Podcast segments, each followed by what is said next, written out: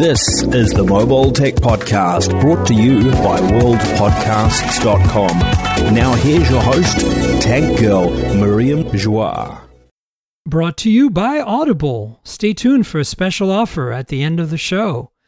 Hi, and welcome to the Mobile Tech Podcast. I'm your host, Miriam Joire, and today is Thursday, August 26, 2021. And my guest is the awesome Florence Ion of Gizmodo Hi Flo. How are you? Hi. Hey, I'm like waving. Good to have you back. I think it's been a couple of years since I've had you on the show now. Well, it's been at least as long as my child because the last time I talked to you, I had just found out I was pregnant. So it's it's been a journey since then. yeah, I was we were just talking about that. I'm super excited for you. Thank you. So, you know, it's been a relatively quiet week in terms of news. Everybody's kind of scrambling to review their Galaxy products right now. You I know, reviewed so the Z. Flip 3. I did. so I'm definitely going to want to hear your thoughts on that. Okay. I reviewed the OnePlus Buds Pro, which is not nearly as exciting, but hey, you got to start somewhere. So, you know, I'm kind of curious about Buds. Like, what do you have lying around? What's your kind of perspective and exposure, if any? I just left them upstairs. But I just got my Galaxy Buds 2 yesterday. Oh, cool. So they arrived and I'm switching them for the as I go off camera, I'm switching them for the first gen. So I'm gonna pop these in the box, send them back to Samsung, and they gave me um fifty dollars, fifty dollars off. They gave me more money for the smartwatch. I'm gonna trade this watch in too. I'm just waiting for my. I also ordered the Galaxy Watch Four with LTE. So I, Oh, cool. yeah, I was waiting for this event to do a whole like upgrade. I was like, all right, this is the time for me to upgrade the Samsung stuff. And I tend to like to use the Samsung stuff because even like I'm using a OnePlus phone and I'll switch between that and like the Pixel just because, Yeah, yeah. you know, for sure. lab work, quote unquote. The two best ones, I think, actually. yeah, but this flip, Oh, this, flip, grew on me. I know, no. I had the previous gen, the 5G version from last year for a while, and I loved it. And I could see where they were going. There were a few things that kind of kept me from getting really excited, like the tiny little, you know, thumbnail size screen on the old one. But this one, I'm getting one very soon. Samsung doesn't really hook me up with reviewing it. They don't consider podcasters to be that important. So, um, but that doesn't mean that I can't get my hands on some stuff through our carrier friends, etc. So I'm waiting to still get some of these devices and I'll keep you posted. But we're going to touch on your review. The reason I brought up Buds is because OnePlus, as you know, make Mhm. great phones and they started making great buds. Last year they made the regular buds. They were $79 when they came out. They didn't have wireless charging or ANC and they were like half in ear, meaning they just sat on the outside of your ear. They weren't like, didn't have hmm. silicone tips that went inside your canal. Oh, that sounds uncomfy. They sounded really great. They were basically AirPods non-pro clones. Okay. And they but they sound way better and $79. And now they're regularly on the OnePlus site at 59. And then in the fall, like this was August, in November 2020, they came out with the OnePlus Buds Z, which were cheaper even, $49, and have stayed at $49 and have silicone ear tips. And so they're a little more naturally isolating, but they still don't have ANC, still don't have wireless charging, and, and they don't sound quite as good as the other ones.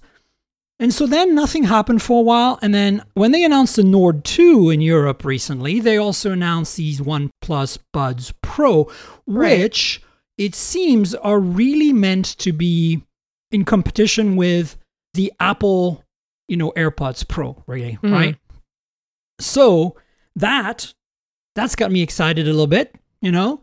So I decided, hey, let's check that out, right? And I, I reviewed them, and my takeaway here is mm, not as exciting to me as what I had built up in my head based on the first buds, which were really great for the money.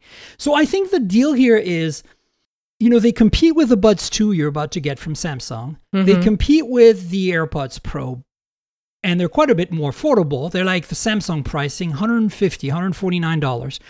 And they have ANC, and they have wireless charging, which is all really nice to have. Mm-hmm. But at the same time, I feel like, you know, they don't sound quite as great out of the box as the original buds sounded. Like, you know, I'm I'm a bit of an audio freak and I like things to sound very natural and neutral, like like, studio quality. Yeah, you know, exactly. Like you're wearing Sony headphones right now. I have Yeah. those, and I like them, but not out of the box. I find them a little too bass heavy, and so you know, in the app you can EQ them and make them exactly Mm. Yes. perfectly sweet. That's what I like to sweeten them with some sort of setting if it's available or have them good out of the box. And the original OnePlus buds for me were like that. But then these buds Pro, they just don't sound that good. They're really bass heavy and they're more for the mainstream consumer. And I think that the AirPods Pro actually sound slightly better. And I don't have a pair of Samsung Buds 2, but I have the Buds Pro, the previous model with ANC, and those sound pretty sweet as well. So you can tune them. There's no EQ in the OnePlus app, or if you use a OnePlus phone, the app is built in. You don't have to install anything. Of course. But they don't have the traditional EQ. They have one of those things, you know, that tests your ears, like you listen to test tones and it- it'll Right. adjust to your hearing.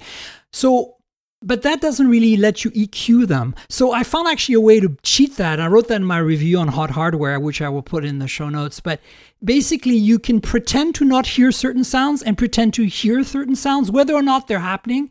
And you can kind of boost the mids and the highs and decrease the bass a bit to get them to sound a little more in step with what you and I would expect as people who have worked in podcasting forever. And I used to studio headphones, right? And in that way, I was able to kind of like rescue them a bit. But I still feel that the problem is the elephant in the room, which is Nothing's Ear One, also with ANC and wireless charging, costs $99 and they mm-hmm. sound better out of the box. Now, they're also designed super cool, right? And then you have kind of the outlier here is TCL. Believe it or not, TCL makes oh, earbuds Oh, and forgot. headphones, and they Yeah. kick butt. They sound so good. Every single one I've Oh, used, I totally the forgot. cheapest to the highest quality ones, and they make now currently a pair called the Move Audio S600 that costs 99 bucks, has ANC, has wireless charging, and in my opinion is better than the OnePlus Buds Pro that are $50 more, is slightly better than the Nothing Ear One, but you don't get that cool industrial hmm. design. And of course, better than the AirPods Pro, better than, well, probably better than the Galaxy Buds 2, simply because I don't think they're going to go much of an improvement over the Buds Pro. They've been slowly getting better, Samsung, from the original Buds to the Plus to the Live to the Pro to the 2. But, you know, that's me being me, being like a bit of an audio aficionado. Like the average person just wants a lot of bass, right? And I'm not that person. So, uh, I do actually don't. I'm not quite sure what I want from audio. All I know is I got these headphones because they're the only things that could like block out all the yeah, sound around me here at home. in the business for sure. Yeah, 100%. that was why I got these. But the Samsung ones is more of just like a. It was just an ecosystem thing. The fact that I like have the watch and I I just like the way they look. But I was just looking at those TCL ones that you mentioned. I went to their website and they have like purple buds. They have some. They have a bunch of different versions that I had no idea. So this is like it's a really interesting product category because I feel like we know all this stuff is available, but a lot of people maybe don't know about all the alternatives that are available. Yeah. But at the same time, TCL is a known brand. They make great TVs. Yeah. People actually know that brand. So, like, it's not like we're telling them to go to Amazon and buy this obscure made in China Right. Shenzhen special. We're actually telling them buy these buds from this known brand. And so, you know, I feel like we could recommend these. And and the Nothing Ear ones, you know, again, new new company, but it's it's Carl Pei's company. Like we know what to expect there. It's Exactly. not- it's he has a pedigree. Fly by night deal, right? Mhm. And so my takeaway here is that for the first time in a while, I think you should not buy the OnePlus Buds Pro. I mean, they're good if you buy them and you like bass heavy earbuds, but you're really spending $50 more for features that you can buy for $99 from TCL and from nothing and get slightly better sound, in my opinion. So, you know, that's the takeaway. And I was a little bummed because I really thought that, I really think that 2022, $99 will be the average mm-hmm. price point of all earbuds that are true wireless with ANC, with wireless charging from all Yep. companies. And then the Chinese will come in with like $40 equivalents to that in no name brand, right? But in, in, as far as like, you know, the big brands are concerned, except for maybe Apple and Sony, who are premium, you're going to see this leveling at $90. And I find it so weird that OnePlus is not there with TCL and with nothing competing in that space right now. Like it's weird to me. It's like a missed opportunity, in my opinion. Yeah, I'm surprised You they know? didn't actually just go budget and just like follow along with the Nord timeline. That's what I mean. But I guess they're trying to, you know, in the same way as the OnePlus 9 Pro cost $1,069 and is only I available as that. 12 gigs. I think they're trying to go up market, but I think in this case, they kind of fell on their face because right around the same time, literally when the TCL 20 Pro 5G, the, the, the 5G phone from TCL just came out. That's when those Mm-hmm. buds came out. And the Nothing came out two weeks before the OnePlus buds. So it's like their kind of timing is a little off. It is. It is. And after a while, guys, we can't all just blame it on the pandemic. I mean, No. you can now to still get out of social situations, but pretty soon that's going to expire too. So we're talking about Samsung Buds and you're getting them. And trust me, I have been very impressed with every single bud from Samsung. From the maybe the buds were meh, but the buds plus really improved things. The live are not for everyone because they don't go in your ear canal again. They sit outside, and that doesn't work so well for ANC. And then you have the pros. The hmm. pros really I felt were the the best yet. And I haven't tried the uh, obviously the twos yet, which you're getting, but I'm hearing that they're very close to the pro. So they're a little lighter and smaller, which makes them obviously even better. But in terms of sound quality, ANC, all the features, they're very, very close. And the price is pretty much the same. So they're essentially, I think, substituting the pros with the twos. And I think you can't go wrong. The one thing about Samsung is they don't provide you full EQ settings, but I as was you just know, gonna say that there's like presets, and I think the one there's that one called transparent or or like clear or something in there that basically just boosts the trebles just a tiny bit, but not in an offensive way that I feel gives you that perfect sweet spot for me. And I found that true to be true on every single buds I've tested. So I think that's what saves the Samsungs for me is that they're a little muddy sounding out of the box, but as soon as you turn that yeah. one setting on, all of a sudden like they perk up a bit, and they're like, oh, now I can hear, I can listen to those forever. You know, I should try those out. Uh, they really are just my watch TV before bed buds at this point. Mhm. so and that's fair. I mean, honestly, look, you wear these Sony headphones. I have them too.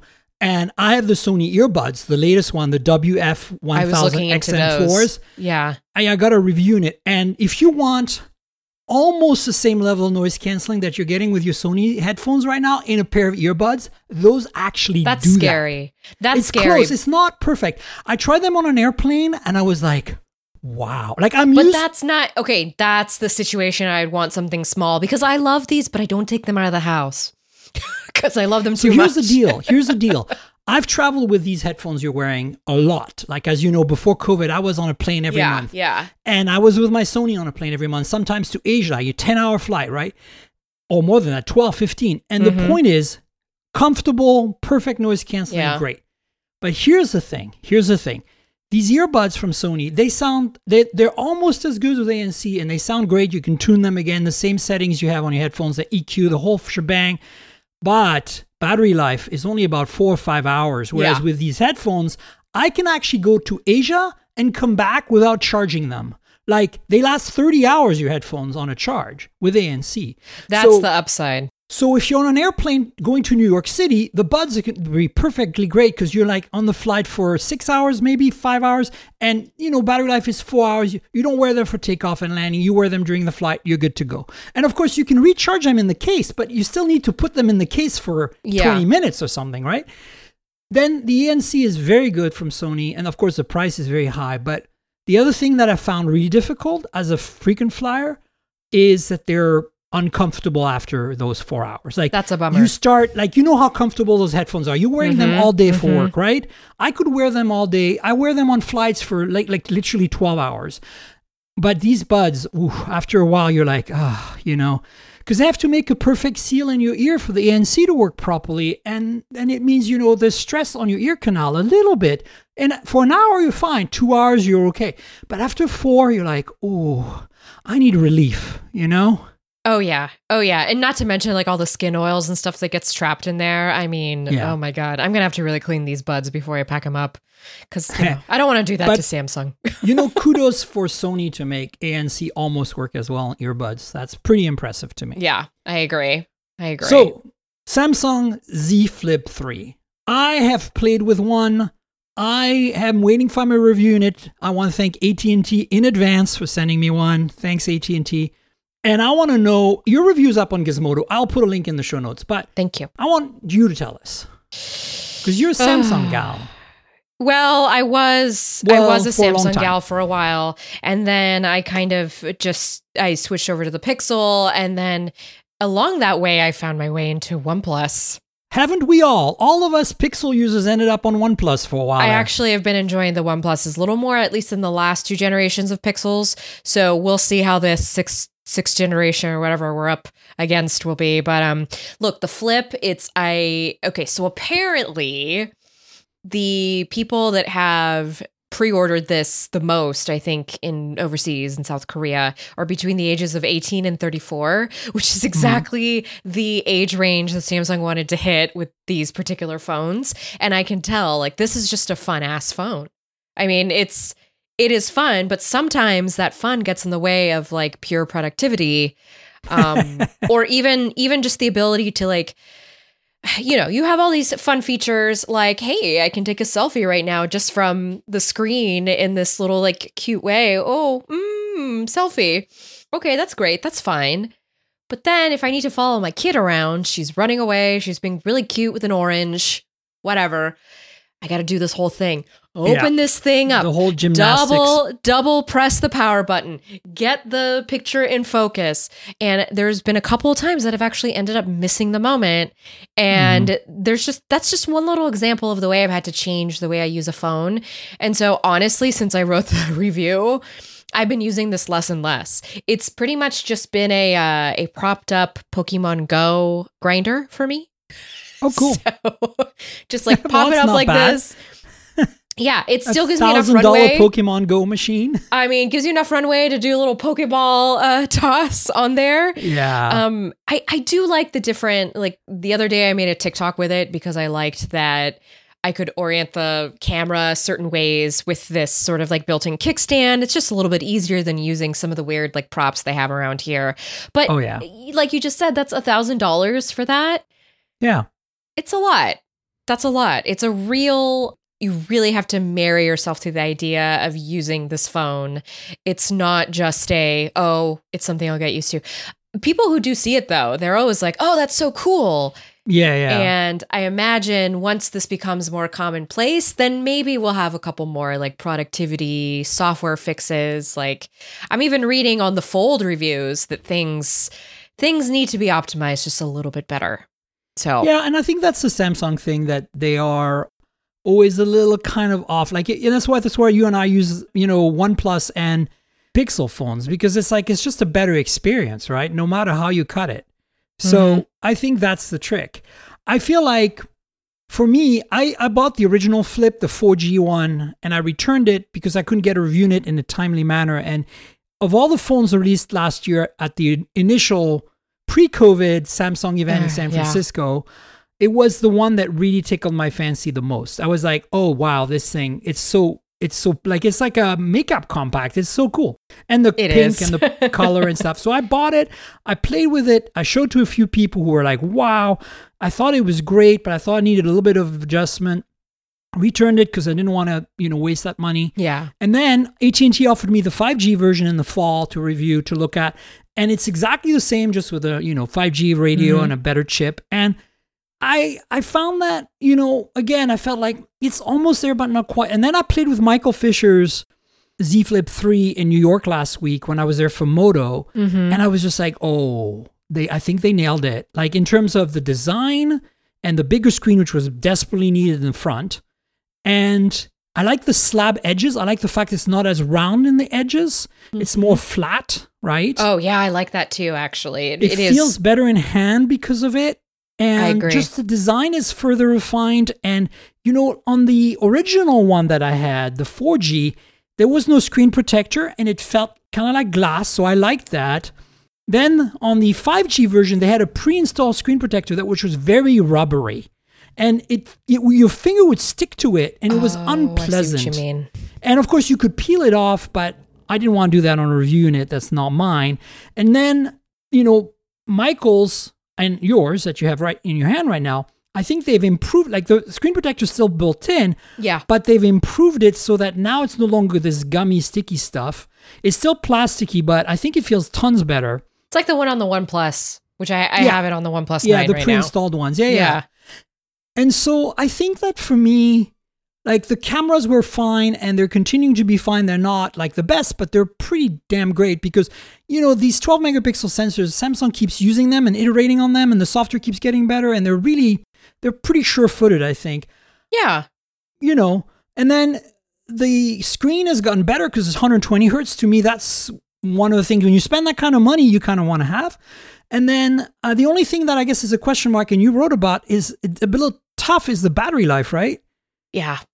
Yeah. Because that 20, 120 hertz display, I mean, that's a lot. That's a lot of refresh Yeah. rate to be powering up. Plus, you know, Samsung, they have really bright displays as it is. So if you have that thing at like max brightness, let's just say, because you want, you know, the full But you can read it in direct sunlight, though. Now, right? Yeah, but who's going outside? I mean, I'm I'm not going outside. No, you have to take care of your kid. Uh, well, and you know the whole thing, climate change. Listen, we'll be indoors anyway all the time, so let's just get used to it now. Uh, to but be in- underground soon anyway. Exactly. At the rate But- things are going. Oh, I mean, I'm in a completely dark room right now, so. ooh.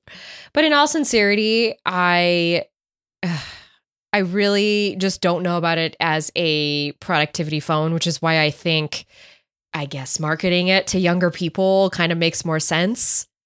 Yeah, Even the features that they in bundle with it, it's all about like, like you can still. that case, right? That case. okay, these that cases are great, and you were going to Samsung need it. thing. It is, but the Samsung actual chassis is so slippery. And actually, this case is kind of hard to take off, so that's good. But the actual chassis is so slippery, that glass chassis, that you want to put the little silicone case on it so that you can actually grip it so it's not moving around on the table when it's like in the sit up mode. I hear that it'll slip off of a table, Oh, it did. like no matter what you do. Yeah, yeah. I felt really That's like this was a precious little egg when I first got it because it was such a different form factor than I was used to. Um, and I don't know, just something about it feels so precious, if that makes sense. It's a kawaii, you know, it's cute, Yeah, right? yeah. I think it's got some aspects of that, and I, and actually, I think that's why people dig it. And here's Yes. the thing, though. I think I think that if you look at some iPhones are thousand dollars, some Galaxies are thousand dollars, some Mhm. OnePluses are thousand dollars, Mm. and as you know, you can buy these phones, including the Z Flip three, at a carrier store, and you you know with Samsung, you're gonna get deals very soon, and you're gonna get Yeah. carrier deals very soon, and I think so. This I think the price is no longer an issue. I think Americans have shown, for better or for worse, probably not the smartest use of their money, that they will walk into a carrier store and plump down a contract extension or whatever, some sort of payment set up to pay for a thousand dollar phone over a two year period and not even blink an eye. And and even some Americans on a budget do this. So for better or for worse, I think this culturally they, they've hit the right price point. The fact that it's water resistant is a huge sell and it's not dust proof, which is obviously a bigger problem, I think, with all these Yeah. moving parts. But water, I mean, you know, you spill coffee on it, that happens. That's nice. You don't have to worry about it. You can rinse it on the sink right away and you're good to go. But, you know, I still feel that, as you said, it's still not going to be as solid as a phone, you know, that doesn't fold. And I, I want to see what that phone looks like in a year in the hands of the average person. You know what I'm saying? Yeah. That's my big question mark right now. Like Michael Fisher, again, he has a Z Fold 2 as his main daily phone for productivity, and he had to get the screen replaced because it was starting to crack in the middle last year. And of Oh, course, it was covered by Samsung. But the point was that even though it's designed to be folded multiple times, you know, Michael is so productive on it that he Yeah. uses it so much that he was running into this fault. And other people have reported the same. And I don't think it's a defect. I'm not blaming Samsung here. I'm just saying that, you know, when you start having non techies, which is what this phone I think is going to attract a lot, using this phone, what's it going to be like in a year? That's my big question mark, especially since Samsung no longer offers that warranty by default that they were offering on the screen replacement in the old phones. So they Ah, dropped that. Yeah, I completely missed that part. I and I guess it speaks to just the fact that I haven't, I never used a flip phone before this. This was my first experience, um, and so when I got to it, it just felt like, oh my god, this is a new experience. How exciting! But there is still I, I did try and kind of bring that out in my review that there is you do have to consider the life changing like move that you're making getting a folding phone in 2021 like this is not 2007 we you know not everybody's carrying around a flip phone or a candy bar phone. Like that's not the world we're living in. We've had this one form factor for so long right now. Yeah. like do you want to change that up for yourself especially with everything else going on right now? Yeah, and I do think that even our candy bar normal glass slab phones that we use are way more fragile than the flip phones, the plasticky candy bar, you know, Sony Ericsson and Nokia's that we had It's true. in the first half of 2000, right? Until the iPhone those things out. could fall from like stories high and still be usable like not a problem I mean, so don't expect to toss this thing around too much. you should But I, you know, but I still think this is this is an exciting development in the sense that I, I feel agree. finally I can tell my insert relative here to go buy one and not feel like they're going to have a bad time. I agree. I, I totally agree. Um, I'm very curious to see if uh, Gen Z and younger is going to adopt this, if they're going to ask their parents for this form factor. I'm very curious. I don't know of any kids currently who are like Samsung fan kids. So, yeah, I I know a lot of iPhone fan kids. Yeah, So I think it depends on countries too. I bet you in Korea there's lots of Samsung fan kids. Yeah, but I mean, it's okay. It's the like the official phone of the country, so I can understand. Yeah, right. I know. I know. It's the f- official phone of BTS. Come on. It's true. Hmm. Hmm, yes. Don't the forget. BTS on a New York subway I mean, car. I yes. know, right? so, cute. crazy. so great. Yeah, no, look, I'm excited about this. I'm going to be reviewing it for Hot Hardware. It should be arriving soon. And so, folks, stay tuned. I'll post my review probably in the next podcast. But, like, honestly, the Fold's got me super excited as well. But if I had to pick one right now, absolutely no contest, it would be the Flip. Yeah. And mostly because ultimately, I feel like when I used the Fold 2 last year, I did the same thing, Flo. I bought one and returned it just to kind of get the experience. right. And my geek, like, early adopter was 100% satisfied. It was like, oh my God, this Oh, is that's like good. everything like this, you know. But then I started using it and I'm like, I need to adapt my workflow to this new thing. 100%. And I'm not comfortable with that. I'm just so set in my ways. Whereas with the flip, it's just, other than the sometimes you have to open it to do stuff, right? Other than that, it's like once it's open, it's very much like every other phone, smartphone I have available to me right now for review. Like it's just a slab of glass and, you know, you use it that way. So you don't have to really rethink about how do I optimize the screen for multitasking, like resizing windows, all that stuff. I, I, I have no time for that when I'm using my phone. Like, I'm sorry, you know? I found that with the Z Fold I was using last year, I was using it basically full screen on everything, and it's kind of a waste then, right? Because you know Android apps don't like do well in open, full screen. open all the way. yeah, right. Yeah, Yeah. exactly. So I don't know. I feel like also it's more expensive, and I don't need the stylus, which is a new feature on the Fold Three now. Yeah, I think this the Flip would be my choice, and the only thing I wish the Flip had, as you said, is a better, bigger battery, right? Mhm. But also that it had a telephoto or a like 48, 50 megapixel sensor that lets you at least zoom in three or four times. I agree. you know, so that like because that at the 12 megapixel if you zoom, you you're getting 2x at best, right? Like, oh you're my not gosh, getting more the, than that. the photos I took of Mona at the park, like, because I sometimes like to zoom in. I do that on the OnePlus Nine, and it works perf- like totally fine. I've even Of done that on the. Pixel Five; it worked fine. And then I tried to do that with the Z Flip Three, and the photos came out, but they were very um, pixelated or Yeah. just like very sharp around the edges. And I share them to Instagram anyway, but it was just like. I don't like this. This is not how I want to share memories, Yeah, so to yeah. speak. So that's that's maybe that's what we get next year. Next year we get like either I don't think they're going to add a telephoto that adds complexity and size and and parts and Hmm. cost. I think they're just going to add a 108 megapixel or 64 or 48 or 50. I know Samsung's got a new 50 megapixel sensor that we're probably going to see on the Pixel 6 Pro. So maybe we'll see that. And at least you'll be able to zoom 3 or 4x without too much loss. Exactly, Even in low it. light. And it'll be great. yeah. And I'm looking forward to that. But right now, yeah, that's, I think, the only two things that I would ding it for. And of course, as you said, there are some times when you kind of have to be ready to open it up quickly, right? And that doesn't always work very well. So, No, yeah. no. It's Yeah. also kind of still bulky for like pockets versus it's like a nice slab of glass. Exactly. It adds like this weird little density in it, which is fine. But uh I I I'm very curious to hear what your experience is going to be like with it because I also want to know if you will have just as hard of a time opening it one-handed as I do. Oh, I, I already did with the 100% I will. I can tell you before I even start, I tried Michael's, as I said, and it's no different than the, the Flip 2 or Yeah. the Flip 5G last year. Like it, I, I don't trust myself to open this with one It's- hand.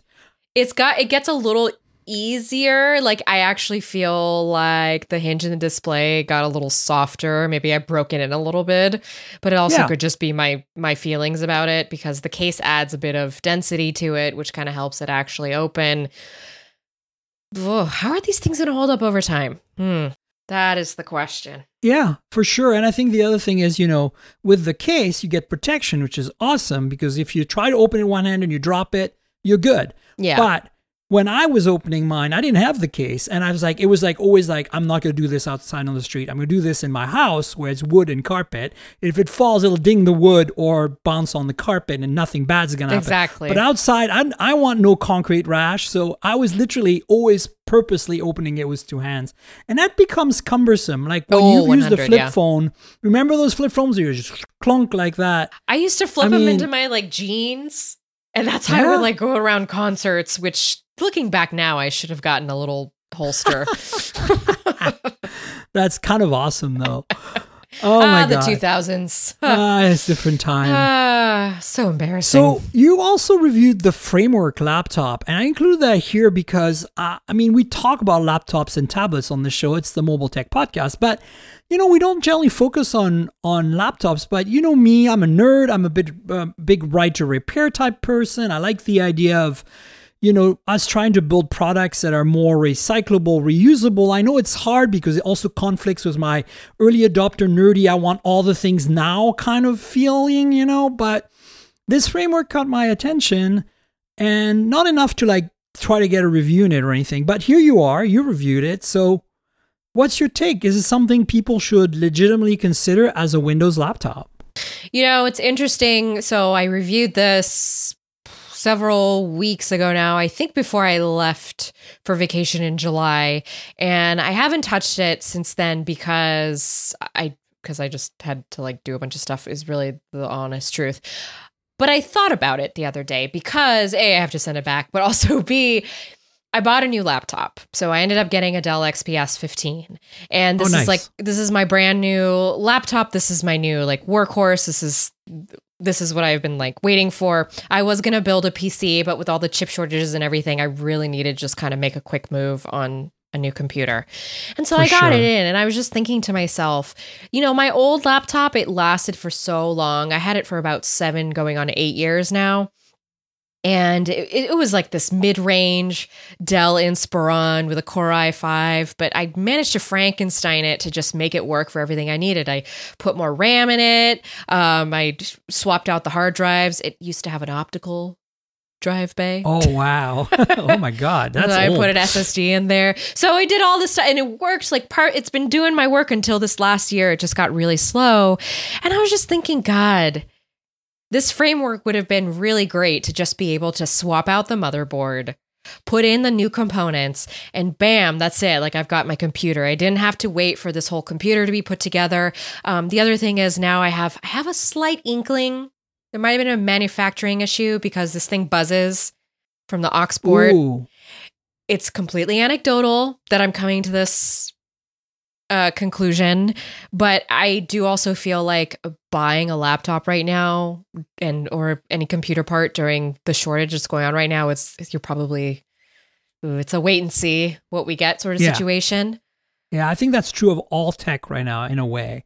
I mean, I haven't noticed Yeah. any degradation in smartphones yet, but even cars, I'm hearing from people since I review cars for Tech Radar, I'm hearing from people Mm.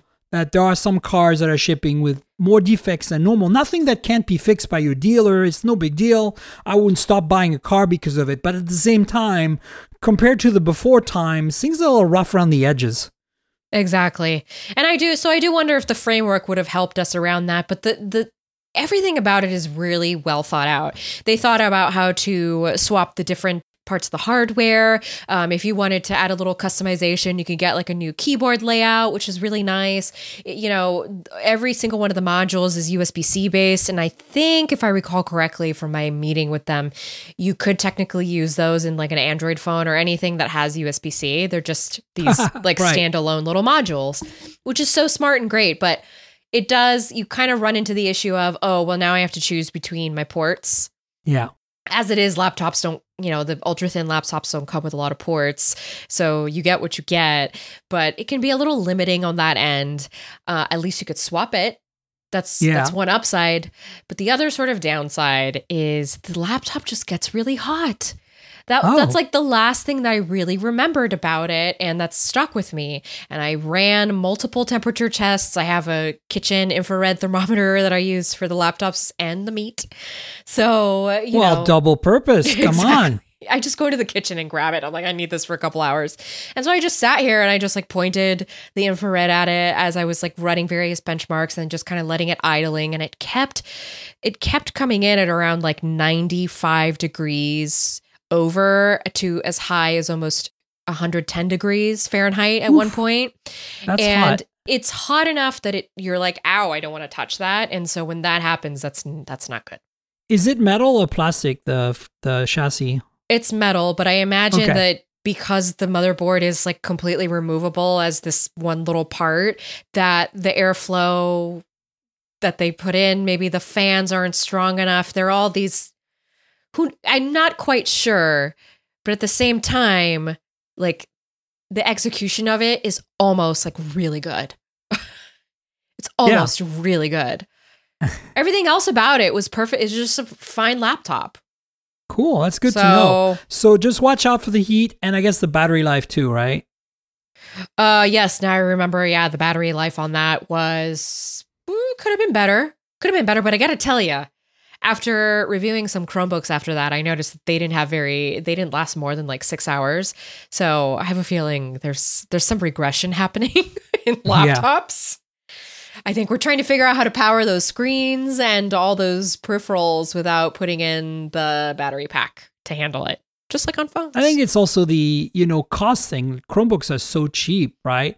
So a slightly smaller battery immediately makes it cheaper. Oh, and so, but you know, on the Acer Chromebook Spin, which is like eight hundred dollars for, Oh, wow, okay. you know, and it was like the Core Yeah, yeah. i5 version, and I just, you know, it's been interesting. I kind of took over the laptop beat because a coworker left, and so I, you know, I use these things, so I'm just kind of taking Yeah. over for a while. But it kind of reacquainted me with this world and uh, sort of what's been going on what's going to be really interesting is if after this chip shortage, the actual like Ryzen AMD architecture actually adds some real price competition.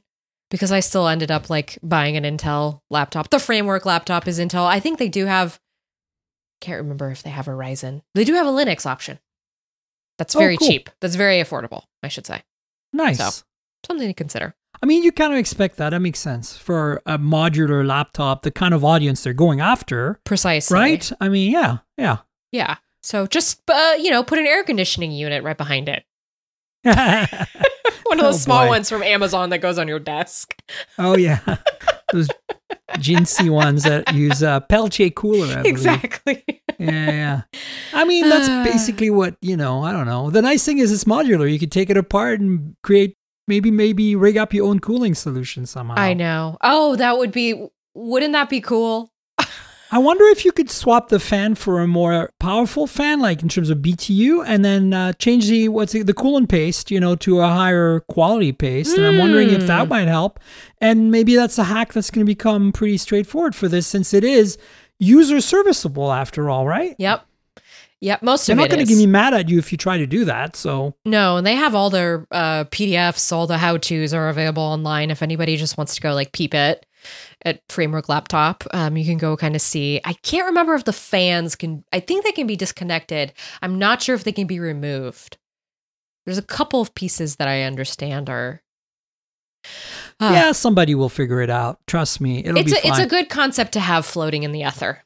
I mean, I I hacked a lot of netbooks back in my day. That's mm. how I became a blogger. Really, Bless. I wrote about netbooks recently about how I and miss them. man, I used to swap parts that people Yeah. said were impossible to swap. But Shenzhen is a magical place, and Alibaba gets you the coolest things if you One go hundred digging around. 100%. One hundred So yeah, Wait, I, this is a slight digression, but I just need to ask you because I know you're a car person.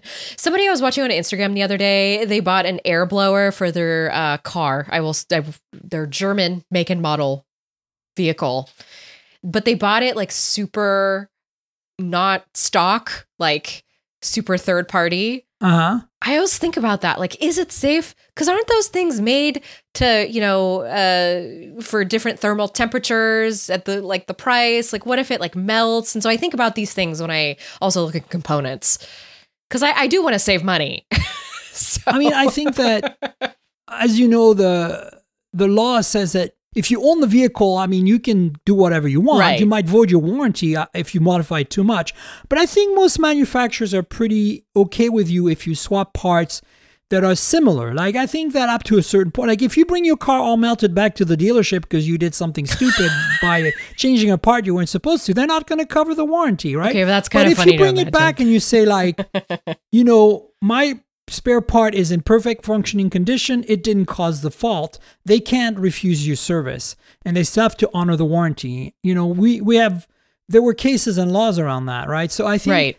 I don't know. I I feel like there's some leeway there and i think that what that's kind of what framework allows you to do whereas i'm pretty Mm-hmm. sure that if you even just crack open your xps 15 right now you void the warranty absolutely, you know? I wouldn't even think, dream and, of and it. my point is that that's cars are still in that gray area and i think in many ways the car hacking culture the car mod culture is what is allowing iFixit and all the big Hmm. wins we've had this year to happen in tech because there's a precedent in this other thing that's becoming super techy right yeah. I mean, you know, even on Teslas, right?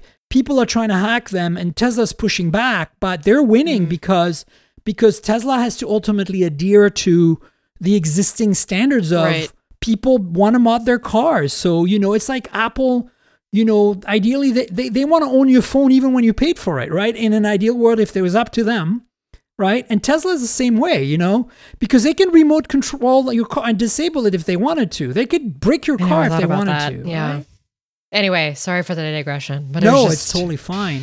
My, my take on the framework laptop is I want to see what happens five years from now. You bought this Exactly. thing today, and like, will they continue being around as a business so that you can buy a new little USB C Mm-hmm, dongle that now supports like USB 5 or whatever, right? Or that you'll be able to change the motherboard to the new like AMD Ryzen 9 million or whatever, or that you'll be able to like change the screen or something, right? Like, that is the thing I want to see like the big question mark. And it was the same question mark for me with these modular phones, you know, not modular, but the ones that are where you can swap the parts and the Right. cameras. I can't remember their names now, but there's a couple of them out there. And I always felt like they were already pretty mid rangey and pricey.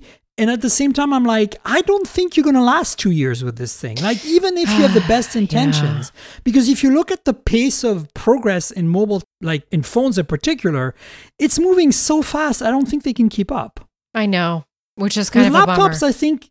I think with laptops, it's a much more manageable thing. I still have a, an old MacBook Air from 2011, Exactly. and it works just fine. Like it's not great, but it works. I have that MacBook Air and I gave it to my cousin and she's doing college with it now. So yeah, and you can. And you know, if you're just doing the web and basic stuff, it's totally Exactly. fine. As long as you know which OS to kind of stop at, right? That's still a usable OS, but not completely overwhelming the machine.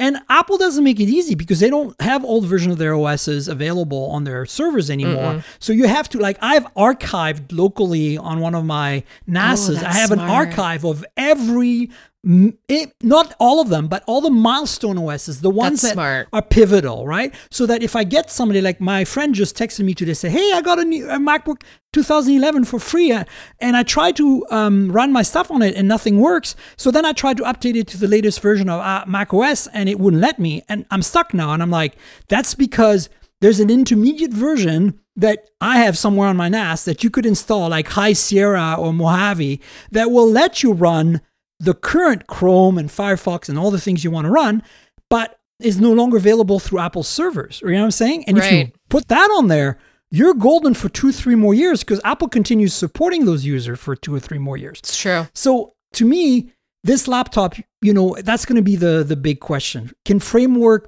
be like that 2011 MacBook Air that seems to be a undestructible and b still relevant in 2021 to some extent, right? Or even my Dell Inspiron, which is not dead yet. It's just You retired. should hang on to that. That's like that's like I've not heard of somebody doing a Dell for seven years. That's a lot of years for a Dell. Yeah. Not not because Dell makes bad laptops, just simply because the PC world is a little different than the Mac world that way. Yeah. Well, I had a little help from my husband to kind of learn how to do all of these things, which I really appreciate. And I had to get a laptop to save on space. And uh, I think I'm going to probably turn it into a little, my little virtual machine playground. Yeah, you should because, should. like you, I wish that I archived my old versions of Windows. At least you can kind of find them from the community. There's like some Yeah. play around version that Microsoft let out some serials. They're like, here, use these serials if you want to do legacy stuff, but you can only do so much. Yeah, the nice thing about Apple is that they always had standalone installers that contain the entire OS, and if you download them at the right time, you have them, That's a good and they're point. not they're not like they're not signed such that they will not run. They're not like illegal in the sense that you don't you're not sure where they came from, and they might be like on Windows. they might be some malware in them. Like they're perfectly legit. And so if you hang on to them, like I have an old cube, like the Mac Cube, you know, that acrylic one, and that's a G4. Mm-hmm. Bless. And Yes. I mean, it won't run anything higher than Snow Leopard, I think.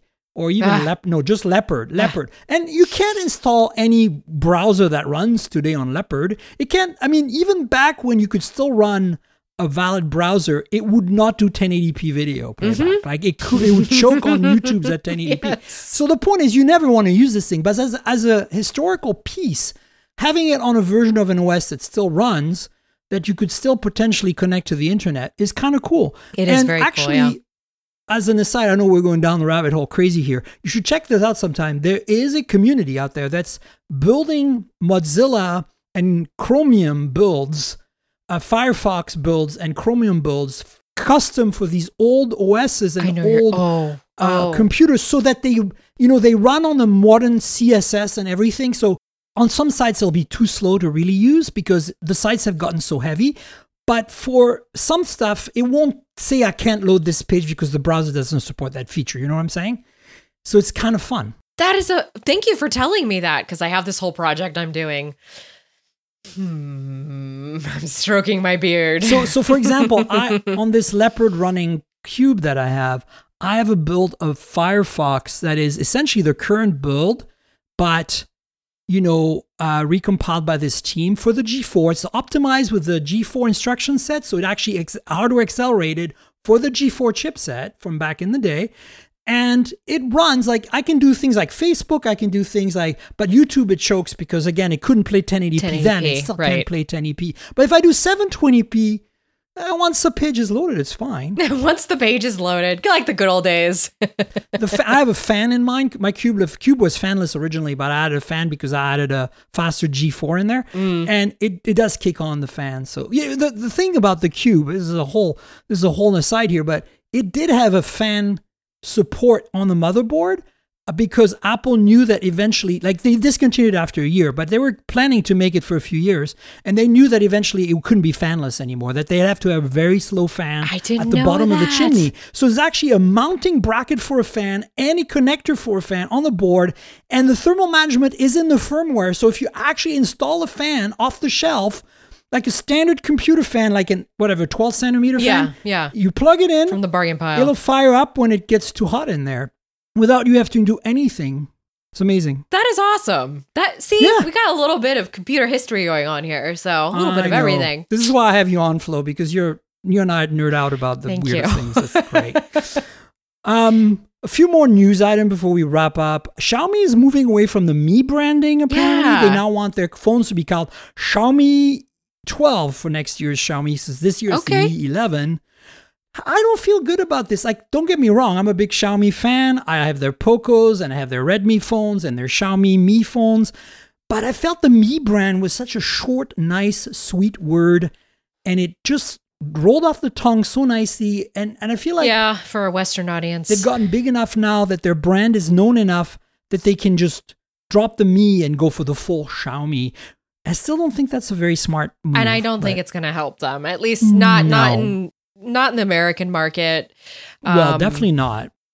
just because of America's continued red scare. I mean, they sell a lot of appliances in the US. Like they have air purifiers and stuff, and they're all branded Mi. I don't see them rebranding them to Xiaomi. Who's gonna? know I have a Mi box, yeah, that I bought at Walmart. Yeah, you know what I'm saying. that I ended up putting into a box because it it ended up not being good. Whoops. They got a bad software update that made everything go like made all the video ghost, like a ghosting effect. Oops. It was awful, so I just replaced it with a Chromecast with Google TV. You know what's interesting about Xiaomi is a lot of these little appliance devices they sell, like the the TV set top boxes and the, the air purifier and stuff, are actually not made by Xiaomi. They're just branded by Xiaomi and made by these That parties. makes sense right? because you'll see Yeah. like seven other names of the exact same looking product, at least like on AliExpress, where sometimes I'll Yeah. buy some of the Xiaomi stuff. But they have nice stuff too, though. Like it's like a curated. Oh yeah, but their phones and their tablets and their even their laptops are really nice. Well, even their little vacuum cleaners, and they have like a little, they have little uh, uh, battery powered screwdrivers. I think I have one of those, and I've got like a little, couple little lights here and there. Uh, you know, it's they make cute stuff. for sure. Overall, I've been impressed with their stuff, uh, whether it be their phones or their, you know, home automation, you know, air purifiers, all that stuff they make. Oh, and I got their bulbs, which is the Yeelight. Oh, the bulbs. Yeah, yeah, right. They make So, bulbs. They're not even called Xiaomi. I like their scooters. They, they make nice scooters, which are, by the way, the same They scooters. made the best scooter for a while. Yep. Yeah, Bird used their scooters for a while, I think. Mhm. Anyway, the point is that Xiaomi, I don't know about this branding. I think that I get it, but I see I think it's a bad move. And you know, like is this so the Mi Mix 4, which was announced as the Mi Mix 4, is actually now gonna come out as just the Xiaomi Mix 4, which just sounds a bit weird. And Xiaomi 12 will be weirder than Mi 12 next year. And so I'm a little bummed, but at the same time, you know, whatever. I think they feel like their brand is well known enough in the world now that they can kind of get away with this. And that's maybe possible. I mean, uh, certainly outside the US, I can see that. Yeah. But but Mi was so much better somehow. Yeah, it- you you could do so much with that as a marketing standpoint, right? Me, me, it's mine. I don't know. It's Yeah, I know exactly. Bah. I don't know. I would love to just see a Xiaomi phone come to the US, but Oh, for sure. So you wrote about the Oppo magnetic charger, the wireless charger, and I I don't know if you saw my in my podcast topics I said I'm going to read this because it's funny. After Realme's MagDart comes Oppo's MagVOOC, which is, and you know, Realme is also a BBK brand. It's the more affordable. It's kind of like they're actually becoming the replacement for OnePlus in terms of affordability. Um, their phones are fantastic. If you get the hands on them, really nice. Um, so Realme, like two or three weeks ago on the podcast, we talked about this. They announced MagDart, which is you know compatible with MagVOOC because the they use the same they use the same wired and wireless chargers between uh, Oppo, OnePlus, and Realme. But Vivo has their own subsystem that is separate, even though they're part of BBK Group. Vivo is trying to be like the pestilent, you know, bad child of the BBK Group. I was gonna say the sibling that is just like I'm over you guys. I don't I don't belong in this family. I'm gonna go 100%. pay for my own way through school. Yeah, something. That's right. so Realme's MagDart, the thing about it was that What a name. if I look at your article on MagVOOC, it's it's a mirror image of the technology. Yeah. It's magnetic, it's high speed, it has there's one puck that is really thin and there's one puck that has a fan built Mm-hmm. in. The fa- the fan one has obviously has the faster charging. I just laughed so hard when I read that. I was like, I just read this about Realme 2 weeks ago. I kind of saw a similar thing on some of the like um overseas blogs just because I had to look there. It was kind of hard to find a lot of coverage about this in the US media, but I you know, I like the idea of it. I think it's very interesting how everything everything is positioned as like an Apple competition. And I think that's because for most people, that's who they know. That's the brand that they know. And that's the brand to really compete with globally. And so I can understand why it's being positioned as a MagSafe com- competitor. But I'm thinking about it as an Android user. And I'm like, I'm ready.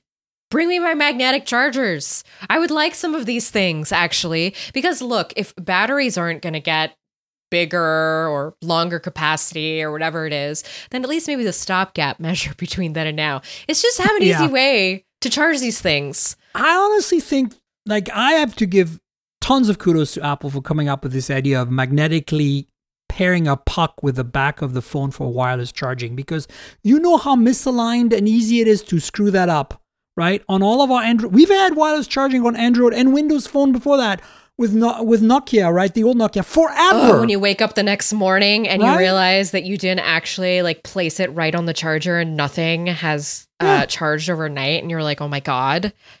And pick up the phone and the the puck stays with it so you can use the phone while it's wirelessly charged. I think That it's is a genius. I didn't even think about that. I yeah. think Apple made just a tiny little change that I think I I'm telling you, Flo, two years from now, hopefully we have another podcast before that, but two years from now we'll definitely have a podcast, you and I, and you're gonna we're gonna have it's gonna be totally standard to have magnets on the back of phones for charging. Yeah, hundred percent, and it'll probably be fully standardized too. Like the the people who make the Qi standard will probably say like you need this many magnets in these positions mm-hmm. for this to work.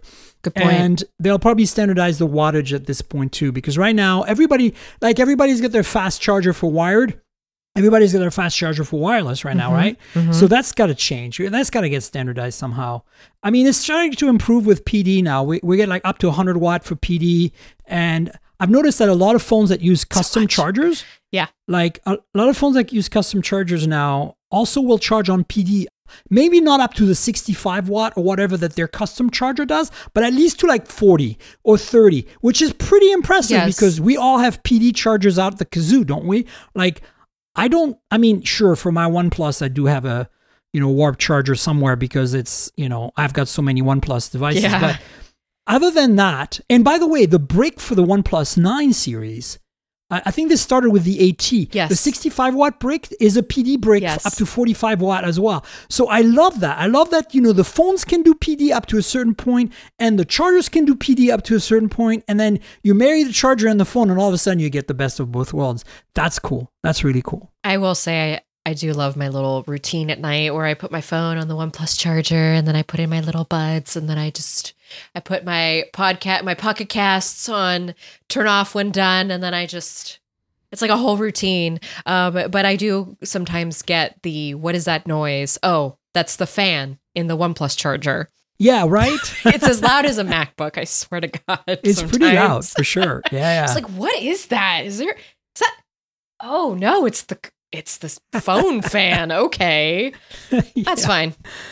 Uh, speaking of Oppo, they uh, just had like a virtual event for a lot of the Asian journalists. Um, and Richard Lai of Engadget, who's Yep. Mm-hmm. based in Hong Kong, wrote about it for Engadget. Basically, they're coming up with some new technologies for you know imaging for camera systems on phones and nothing of here is super new in the sense that we've seen similar announcements from other companies, but uh, it's a nicely packaged, altogether kind of juicy and delicious kind of thing. Because if you're like me, a big fan of cameras on phones, five axis optical image stabilization is coming from Oppo, and that means that it's not just the lens that's stabilized, but the sensor and the lens. So it's like in body stabilization plus lens stabilization. Basically, combine what we have in the iPhone 12 Pro Max Shake a phone. with what we have in the Galaxy S21. It's crazy stuff. And then they have a, you know, so do you remember back when the Asus Zenfone Zoom came out? Oh, 2012 to 13, I want to say. And it had, you know, a periscope lens, but it was variable zoom. Yes, so I remember you that. know, so okay, so then we went from that to fixed periscopes. Like right now we have 5Xs and Mm-hmm. 10Xs that are not movable. And then Sony just came out with the Xperia 1 Mark III recently with a periscope that had two positions. Like you don't have an in between, but you can go from 3X to 5X or whatever, right? Like it just switches between two two spots. And so it seems that we're back to square one where basically the Asus Zenfone Zoom was now because you know basically Oppo showed a new super compact super you know small variable zoom periscope and this is completely variable and I think you know the difference between now and 2012 is this takes about a third of the space and it's probably way more Ah. shock proof than it was right because that's the thing right and also you know back then the problem with the Zenfone Zoom was that the f-stop was really bad because it was a zoom lens. So it didn't gather light very well. And with the sensors we had back there, we were kind of SOL. So it didn't really perform super well. It was kind of a technical tour de force, but it wasn't really delivering. I think with these, the f-stops are really much better. Everything's more compact and we're going to get, and it has built-in stabilization using prisms and stuff. So I think we're going to see we're going to see some better performance without having like you know the S21 Ultra right now has a 3x and a 10x that are separate like cameras.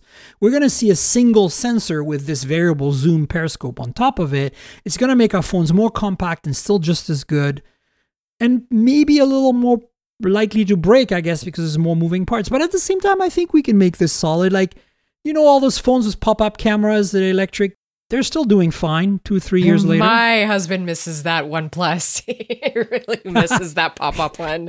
Um, yeah, that was fun. It was a fun gimmick, and you know, at the same time, it did. It did keep it safe, I guess, when we went to the beach, as long as you didn't use the pop up mechanism, and then that would introduce dust and specks into it.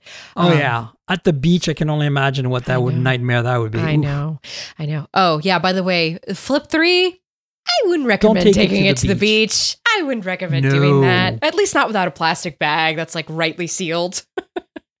yeah. Uh, because it's not dust resistant in any way. It's X on the dust part. And what is it? Seven or eight on the waterproof? Is IPX7, IPX8? I think it's six. IPX6. Or eight. Okay, well, I don't remember. I so don't remember. splashing, splashing and brief immersion. Splashing. So you know, you'll be fine if you drop it in the toilet for and you pick it up right away. Exactly.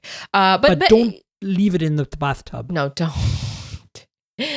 don't. You and you could read in the back bathtub too with like wet hands. Yeah. It's fine. Yeah, because you know, as long as you don't let, let it fall in there and leave it in there, you're mm-hmm. fine. Exactly. The S21, however, and the iPhone and the OnePlus and the Pixel, you can leave those in the tub for in one foot of water for 30 minutes and be fine. Yeah. Who would do that though? Unless you drop it in the stream and you don't realize and you go back to get it. I don't know. That's exactly the whole point of it. It would just be an accidentally, oh my god, I dropped it. I shouldn't have dropped it. But I I don't go to the beach. Like when I I used to go stand up paddleboarding before I had a kid, and I would never I mean, I took the phone out in a waterproof case, even though it was a water so-called waterproof phone. I always had one of those lanyards right. around me, because um, you know, if you're going out by yourself, you need to have you need to have service on you because God forbid, for sure, who knows what's sure. going to happen. oh boy, all these ways that we end up using phones and things like that. Uh, I mean, I'm kind of glad most phones are water resistant nowadays because, you know, humans are just not the most careful. And it's just a nice safety. Yeah, net. we can't be carrying around precious. We're already doing so much right now that's precious. Like, let me worry yeah. about the mask thing. Let me worry about that stuff. Don't let me worry about my phone. Indeed. Well, Flo, we got to wrap it up. Do you want to tell folks where they can find you on the internet and all that good jazz? Absolutely. So I write for Gizmodo. It's gizmodo.com. I'll do I have I have a little vanity URL, flowrights.tech. and if you type that in, it'll take you to my author page at Gizmodo. That's so awesome. That I pay Hover for that. Um, they used to be a sponsor for the TWiT Network, so I was like, oh, ah, that's nice. That's a good. That's a good idea. Um, and then also, I have a website, florenceion.com, if you want to find other places to find me. Um, I have a Discord, I have social media of all types. So that's where you can find me. Yes, you should read Flo on Gizmodo's good stuff. Thank you, Miriam. I appreciate it. You still do shows on TWiT from time to time? Yes. And so I'm still doing all about Android and I am still doing material every week on Relay FM Network. Wow. So, so you are very busy. Wow. Yeah. Cool. There's, yeah, yeah, yeah. yeah. So, folks, if you want more podcasts in addition to this one, you know, Flo makes two of them on a regular basis. So just go yeah, and listen to them. and, folks, you know where to find me on the internet. I'm at Tank Girl. That's T N K G R L without the vowels. So it's like the comic book character Tank Girl, but drop the vowels. And that's on Twitter and on Instagram. So Twitter is where you want to hit the two of us up for any thoughts on this podcast, questions, whatever you might have. Precisely. Instagram is where you want to go for pretty pictures of phones and pretty pictures taken with phones, because that's pretty much all I do there. Maybe some cars now that I'm reviewing cars, but Yeah. you know, check it out. There's a couple of YouTube channels that go along with the show, youtube.com slash mobile tech podcast. That is basically all the unboxing, like directly phone related, maybe earbud related, like the the core technology that's mobile is in there. It's again complement, visual complement to the podcast. And then we have obviously another one, which is more like, you know, the stuff we talked about Xiaomi earlier, like, you know, like home automation, travel tech, the battery packs, the, you know, the air purifiers. That's youtube.com slash mobile tech more where my producer and i are trying to kind of like work this one out. We're we're kind of having a hard time because we're so busy with the main show that adding another youtube channel might have been premature. But please subscribe because we will eventually ramp it up in some way or another. So yeah i'd appreciate that the podcast lives at mobiletechpodcast.com. That's the URL. There's a RSS feed there if you're old school, but we're on Google Podcasts, Apple Podcasts, Pocket Casts, Spotify, everywhere good podcasts can be found. If your app lets you rate or review the show, please consider doing that. It helps with discovery. And then uh, I have a Patreon now. Woohoo! So that's been like, I don't know, two, three months now. I got a bunch of patrons. Thanks to all of you folks for being helpful and on the show. If you're wondering what the deal is, basically, I've got a Discord like you do, and that's uh, you can access that through one of the tiers. But I think the most exciting tier is the video tier. If you want to see Flo and I right now on Mm-hmm. video, unedited before the actual audio podcast comes out a couple of days later, go to patreon.com slash tnkgrl. That's patreon.com slash tankgirl and pick that, I call it the 10 megabits tier. I have them by Nice. megabits. So it's like Nice. three megabits, five megabits, 10 megabits, and there's more. The 10 megabits tier gives you the, the video every week in advance, unedited, so check that out. I don't have anyone to thank this week, but uh, if you join, I will be able to thank you next week, so consider that, folks. And if you don't want to use Patreon, there is a link in the show notes for a PayPal donation. If you can help that way and you prefer that way, like consider that. That'd be great. Finally, I want to thank our sponsor, Audible, audible.com. They've been with us forever and they're fantastic. We have a special deal 30 day free trial. You get to keep a free book at the end. Hopefully, you stick around after that. But uh, if you don't, you still get a good deal. And honestly, I don't think you're going to be able to not join after you use it for a bit because it's just fantastic. I just love it for road trips.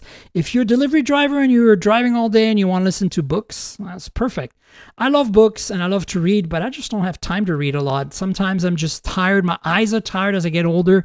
And Audible just delivers that same experience, that kind of epic, hours long things that you break down to more smaller pieces. Plus, they have shorter content and podcasts and a bunch of other stuff. So, audibletrial.com slash mobile tech is URL. Try it out. Audibletrial.com slash mobile tech. Hopefully, you stick around. And no matter what you do, you help out the podcast. So, thanks for doing that. And uh, thank you to Audible for being our longtime sponsor. Of course, I also want to thank you, Flo, for being on the show yet again. Thanks. Thank you, Miriam, for having me and for working with my weird schedule. It's Don't worry. It- it's having a kid. It's honestly yeah. it takes a lot of time. No, it's it's a big responsibility, and I do appreciate you making the time to be on the show. Don't worry, we will have you on the show again at some point in the future. And folks, we will have a show next week, another one. So stay tuned for that. Until then, cheers, everybody. This has been the Mobile Tech Podcast with Tank Girl, proudly presented by worldpodcasts.com. You can visit us online at mobiletechpodcast.com.